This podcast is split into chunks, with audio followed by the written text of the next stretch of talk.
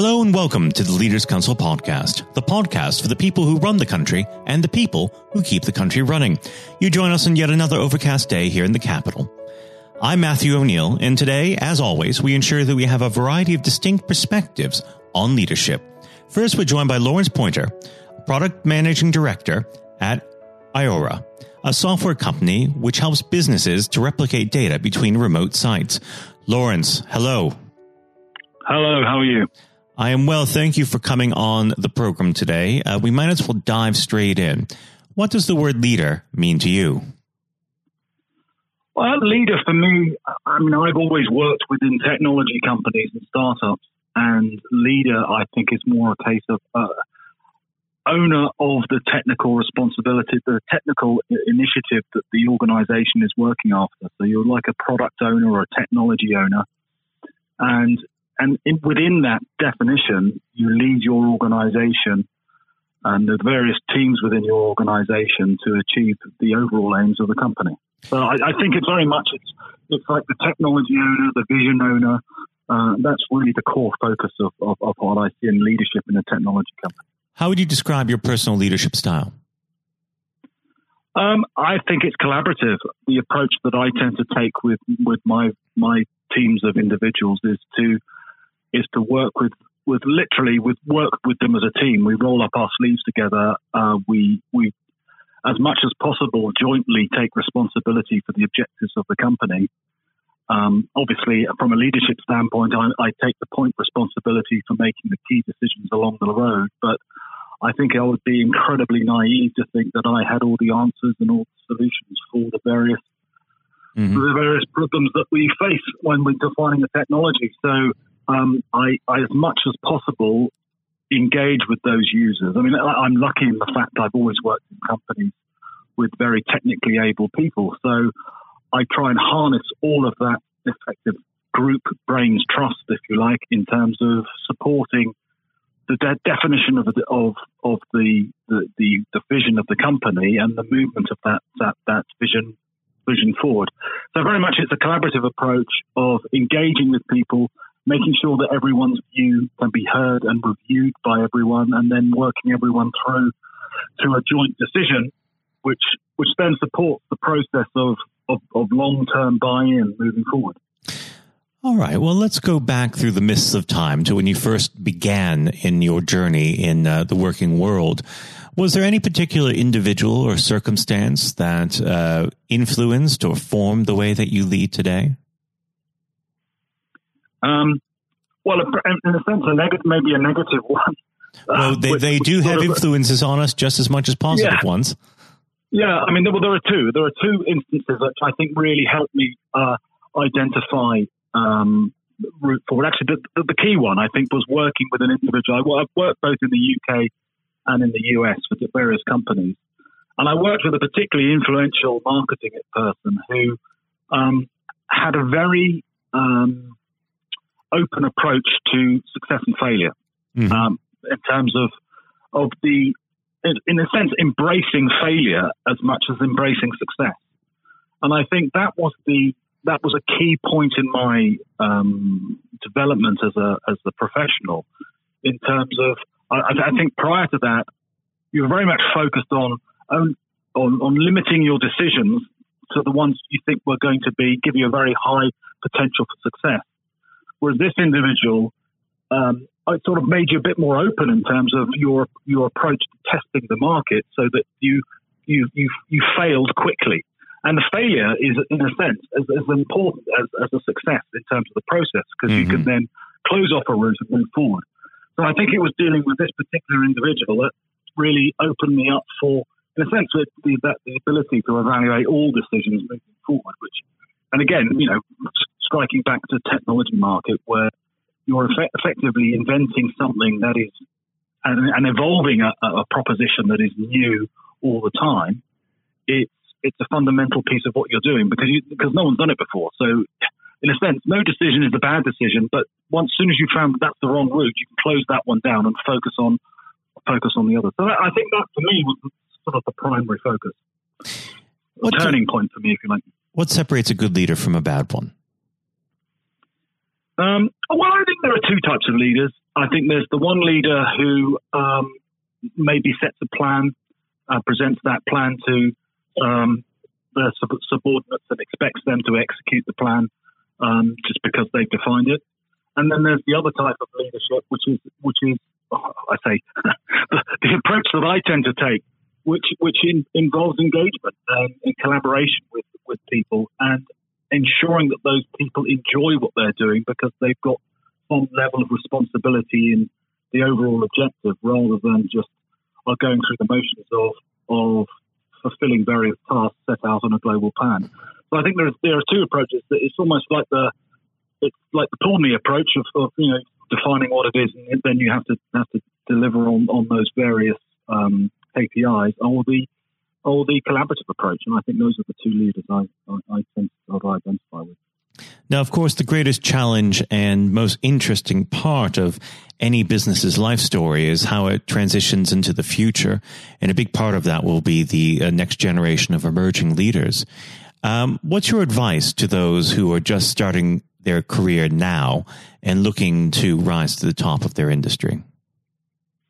Well, for, for me, I think having worked in a, in, a, in a collection of startup industries, the most important aspect of all of those organizations is is having a very clear understanding of the market that you're working in and the proposition and the, and the service or, or capability that the product or, te- or service that you're, you're market, bringing to market is, is, is, delivering within that within that market. Because um, market is fundamental. I mean, I think I, I forget. There's a saying. Someone there was a saying. Someone said that any damn fool can make make something complex.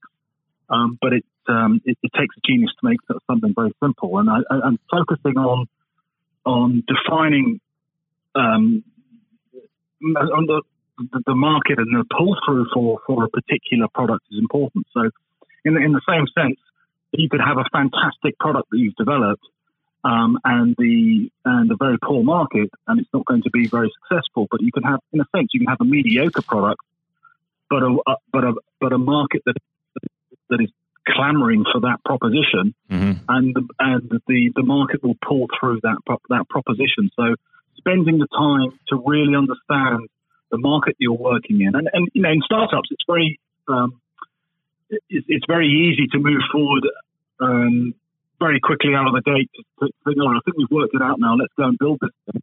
But I think it's, it's upfront really having a good understanding of the market. And, you know, I say this a, a lot, is, I should be spending all of my time outside of our offices, as much as time I, I have to spend some time in the office to speak to my colleagues. But in terms of understanding your market, you need to be with your customers, you need to be with your partners, you need to engage through uh, exhibitions and conferences with your competition and, and, and, and have a very, very clear understanding where the market is today, where it's moving tomorrow and where you what you need to adapt in your proposition to be to, to remain competitive moving forward. Now, unfortunately, our time together is very quickly drawing to its close. But before I let you go, what does the next 12 months have in store for iOra? For iOra, um, we're looking to expand uh, dramatically in the US. Uh, we've we've uh, developed our technologies, which are a standard um, pretty much a standard for military uh, data replication uh, across Australia, Europe, UK, and others. We've got large deployments in America, but we're, we're looking to expand our footprint in the US by engaging with strategic partners on the East Coast and the West Coast of the US. So that's it's really a commercial exploitation of uh, what we've already achieved with other players. Uh, Lawrence, thank you very much for coming on the show. It's been an absolute pleasure discussing leadership with you, and I very much hope you come back on in the near future. Lawrence, thank you. Thank you very much. That was Lawrence Poynter, Product Managing Director at iOra. And now, if you haven't heard it before, is Jonathan White's exclusive interview with Sir Geoff Hurst. Uh, we're now joined, uh, though, by former England footballer and still the only man to score a hat trick in a World Cup final. Sir Geoff Hurst, uh, thank you very much for coming on today. Uh, You're welcome. You're welcome. Good afternoon. Uh, and perhaps I should uh, start and get it over and done with. I know you must be bored with it, and uh, you've probably been asked a thousand times. But when you got out for a duck playing for Essex, uh, Geoff, what was going through your head at the time? well, of course, that's not one of the most asked questions I get. Oh, there, there are one or two people who are very familiar um, who, who, do Google me and realise that I did uh, score nothing for Essex, uh, my only game for Essex first team when we played against Lancashire in Liverpool, a place called uh, uh Aigburth in in, uh, in, Liverpool, many many years ago, 1962, I think that was. So I didn't. Um, yes, I, I, didn't really feel it at the time. It was lucky to be playing. I guess had one or two injuries, um, but the problem that I had was was really messing about between the two sports. That was very detrimental to me uh, over that period of hmm. time, mm. being stuck between the two sports. And I think uh, for those that uh, don't know, there's a there's a, another world that might exist where um, Sir Geoff Hurst was a, a first class cricketer and not perhaps a, a footballer. But um, whether it's business or cricket or, or football, obviously the importance of leadership it can't be understated, no matter what form that comes in. When you were at West Ham, uh, Geoff, and when um, Ron Greenwood first uh, uh, came along, he made obviously some pretty radical changes. Was this a man that genuinely inspired confidence uh, the first time you'd meet him? Absolutely. I mean, he, he was simply a, a fantastic uh, coach or teacher, if you like, of football. And uh, they, quite always mentioned when we talk about Ron Greenwood, Harry Redknapp, who was played under him and has been very successful as a player and, and the manager over many, many, many years. He um, he's come across many coaches, of course, and managers during his time over years, I guess. He would still say that Ron Greenwood is the best coach he had worked with. He'd worked with. So you're very fortunate. I think you, you, you think you're lucky when you come across if you have a great teacher at school and uh, a great coach as we had in Ron Greenwood, and of course a great manager in Sir Alf Ramsey. So to come across people like that of that caliber can have a huge influence on your your career, of course, and, and then your life, and that's that's quite purely the case. Absolutely. And in those early days um, at West Ham, uh, with with a manager like like uh, Ron uh, there, it's also important to have uh, uh, confidence with your other players, and of course they become your friends. Who did you look at to at the time uh, when to inspire confidence in yourself? Was it more? Was it Peters? I think probably. Well, I was very fortunate to play with the caliber of the players I did. Again, again, extremely fortunate to play with you know, the captain um, of England and West Ham and Martin Peters, who was a fantastic player. And some, as far as Martin's concerned, I think sometimes he didn't quite get the uh, recognition he deserved and what a wonderful player he was. In terms of inspiring confidence, I always probably say that the biggest influence uh, for me, I guess, would be the captain Bobby Moore. Although he was only uh, about eight months older than me, he graduated through the system probably three or four years earlier. He played for England in 62, four years before the final when I played. And so he, he was more looked upon him more as a senior player, if you like, not as a, a guy with the same age group as me. And I looked at how he how he uh, trained, how he acted, how he behaved, and how he played. And so he he would say, I would also say he was a big influence on me. One thing I would say about leadership, uh, what I do I do understand clearly in all walks of life, leadership is at the top is absolutely vital for a, a for a business football team in any walk of life to be successful. And it's quite evident. I was in the motor trade for a long time as well, selling car warranties to car dealerships. And you could almost tell when you walked into the business uh, in a, many of the car dealerships, you could almost tell from the moment you walked in by initial reaction, people came and welcomed you that the business was well run or conversely not well run at all. And so I understand the, the, the, value and quality of leadership. And that's why I'm very fortunate to, be involved in my career in those early days with two two great leaders in, in Ron Greenwood and, and Alf Ramsey. Absolutely. And um, uh, since you've already uh, brought him up, uh, Geoff, I think it'd be remiss not to go a little bit further with that. But obviously, uh, after uh, or at West Ham, your uh, playing came to the attention of Sir Ramsey. Now, there's a man I'm sure when you walked into a room, you knew who was um, in charge. When it came to managing that England team, what was his style like, Geoff? Well, one thing, the first thing I say about Alf Ramsey, he's probably over my life the most powerful influence who, had on me um, as a person. Um, mm. Naturally, it happens to an extent because he's got your whole career in his hand. Whether he picks you for England or he doesn't pick you, it can have a, a great impact on your your career and, of course, your life. But yep. in that era, I was involved for six or seven years. He, it was quite clear who was the boss. He was quite very, very strict. Probably at the time, maybe overly strict, but at the time you probably wouldn't get necessarily get away with it in, in today's football because it's changed dramatically in how you deal with with players then and players now. But he was the most powerful man I came across, and very few people. And he, he was quite ruthless in getting people out who didn't want to be who didn't want to be part of a group, part of a team. It is important that if you've got a group of people, and that's in any walk of life, they're all hmm. singing off the same hymn sheet, and you don't have anybody that's griping or moaning about the system.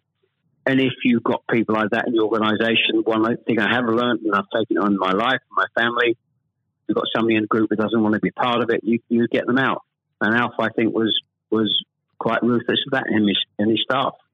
And I think that's one thing, I, one of the most serious things I think I've learnt over a long period of time. And is there, do you think, uh, a, a, specific moment? I'm sure there's probably dozens, but is there a specific moment, if you could uh, perhaps pick right now that did show those uh, qualities in uh, Sir Alf so uh, sharply? Yes, I think for, for me, certainly, um, I think there are instances of players who you thought would, would be in the team or certainly in the squad, and surprising they were not. There was no necessary reason for it, but looking mm. back, I do think perhaps they were people that Alf didn't think wanted to be part of a group. Um, so that that's that's for me. In terms of my personal view, I think that it looked prior to the um, World Cup that I was going to be playing um, in it. Only a few games before I was I was playing, and I played with Jimmy Greaves in the game against Yugoslavia only a couple of months before the final. And it looked at that stage as if I was going to be be playing in, in the team. But uh, in a couple of friendly games, more friendly games before the final in Poland and uh, uh, Norway, I think, in Denmark, mm. I didn't. I played two of the four games, and I probably didn't quite replicate my my form that I'd been showing at West Ham and in the early couple of games for England. And he he left me out in the first game of, of the World Cup against uh, Uruguay. He started off with Jimmy Greaves and Roger Hunt.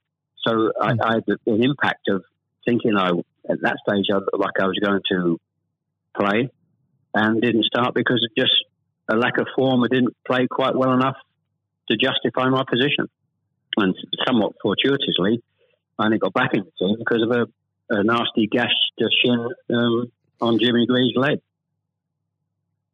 And I think what you've said there, uh, Geoff, actually does sum that up really well. And more than that, whilst it's important to have that someone in charge with those qualities, it's almost useless if there isn't a strong and unified team behind them. And there really must have been moments, if maybe there weren't, but uh, let us know in that 66 competition, the prolonged pressure on all of you, you know, the weight of a nation, did it get to you? Oh, not for me personally, no. I, I think, and I don't, uh, not for me, not for a second. I think mm. I was just happy to be you know, be involved in the squad initially. Um, not at all. I didn't. You're not aware of the magnitude of the occasion, really. Looking back out, mm. so I never really felt. People talk about pressure a lot, and it's there, and people players talk about people talk about it in life. I didn't really feel necessarily feel any great pressure pressure during the time I was there. And what is also important to say about Alf Ramsey, the people he, he left behind that, that were left in the squad after he'd moved one or two players out, the squad were uh, a, a, bunch of very hard nosed, professional, uh, top quality people. And that was again the leadership that Al showed. He, he, got people in together that were very, very strong personally. Um, uh, and I think that was part of the success we had. We were very, I always describe our, our group as hard nosed professionals. Uh, we have some great players, but overall, they were great, hard nosed professional players um, and great quality people who we've kept in contact with, you know, over the years. And Geoff, I've got to ask, and I'm, I'm not making this up, I've genuinely heard that people do ask you whether or not you realise there were people on the pitch at that moment. I imagine you were busy on something else.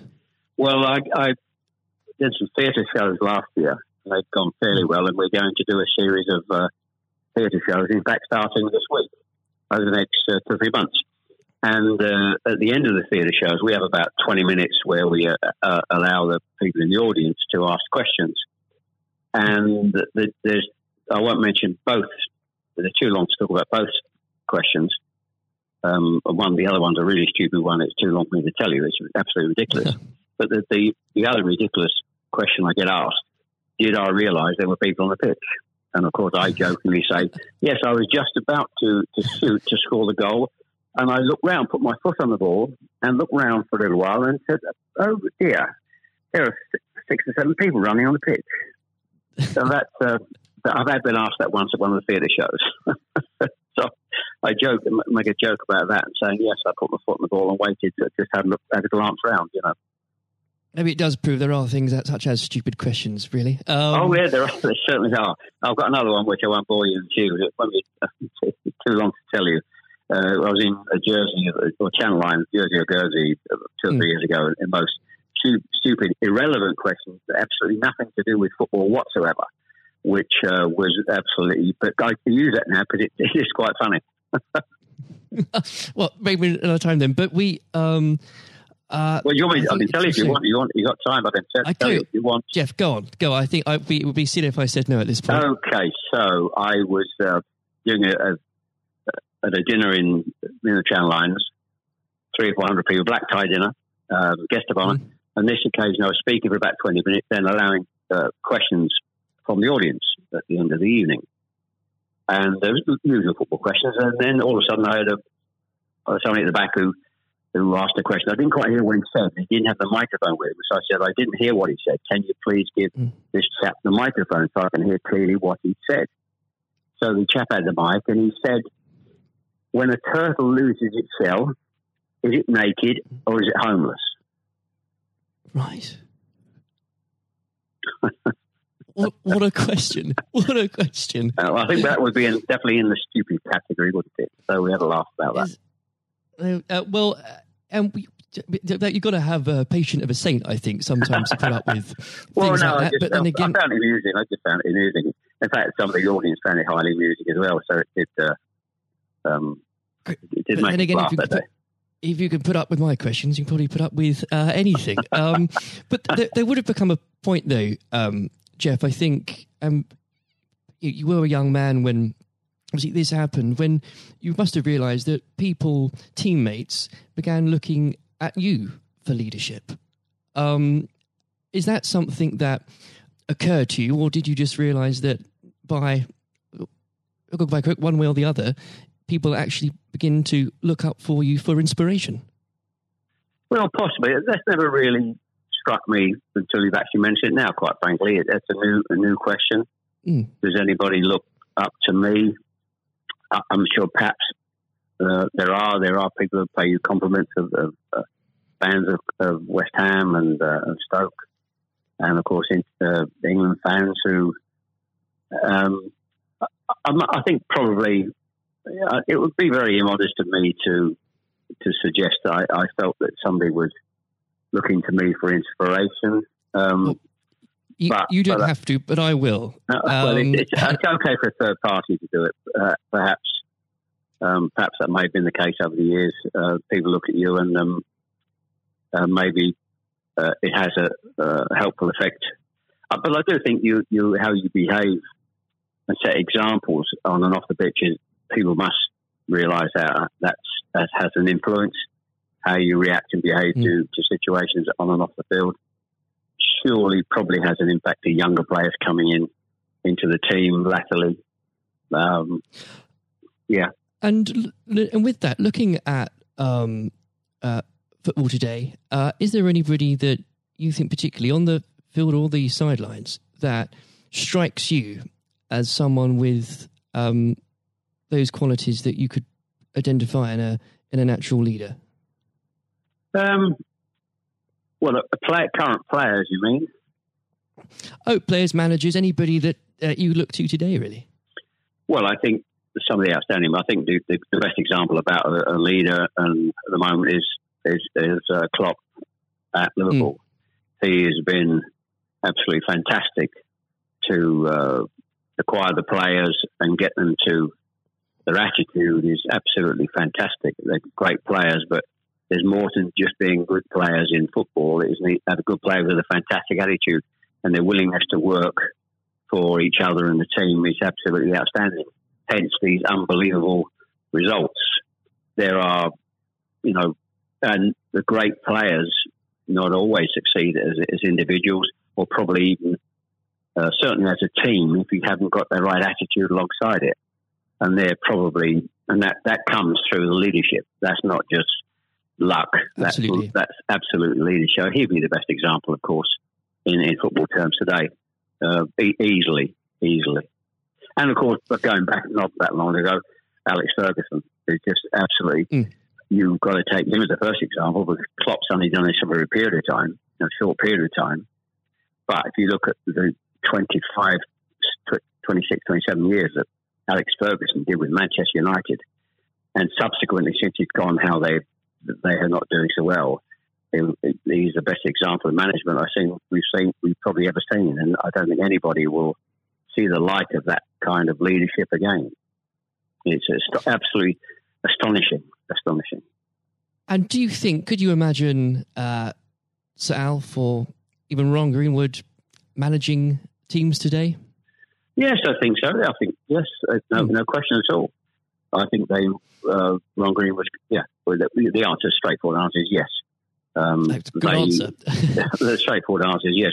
I can elaborate as much as you want, but the straight answer is absolutely categorically yes. Uh,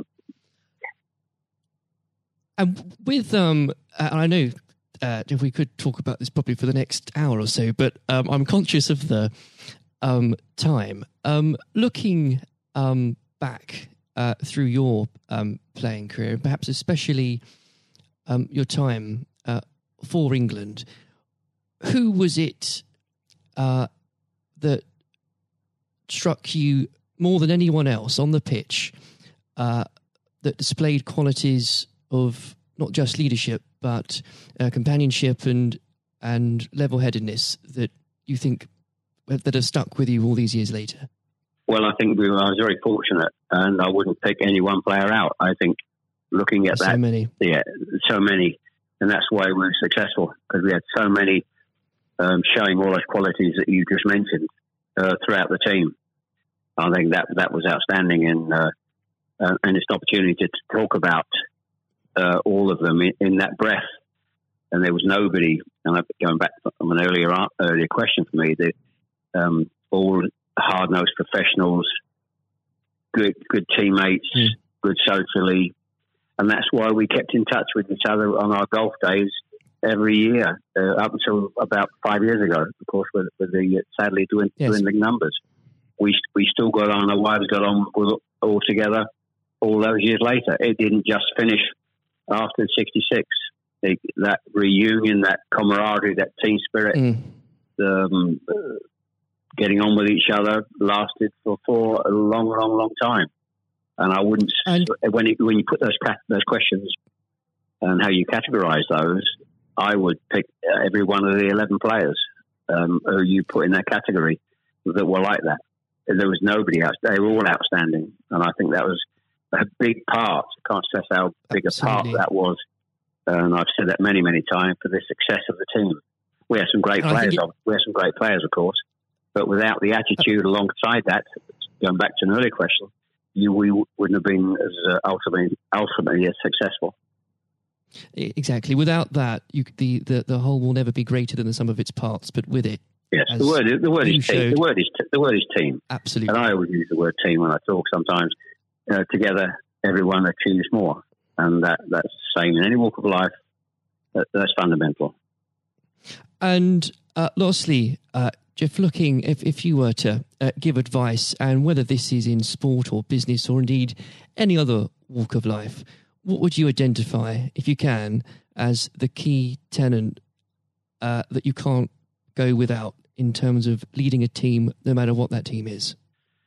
Single mindedness, uh, single mindedness, dedication, dedication to the job. Um, thinking about that that that role, that job in leadership all the time. It's a huge part of your life. It, you, I don't think you can switch off when you're in, in business at the top level or sport at the top level.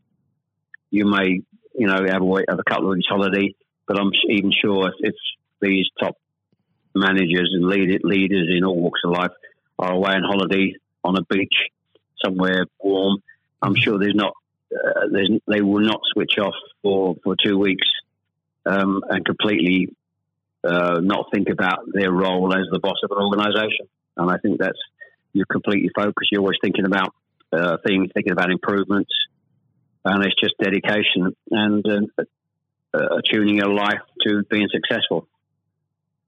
Excellent. Well, Geoff, on that point, thank you very much for joining us today. You're welcome. Very good to nice to have a talk about this and just go over the go over the past and just uh, refresh my my own memory about the quality of the players I grew up with. Excellent. Uh, another time, uh, it would be great to talk again. Thank, thank you, Jonathan. Thank you. This has been the Leaders Council podcast. Thank you for celebrating excellence in leadership with us. I have been your host, Matthew O'Neill. Until next time, goodbye.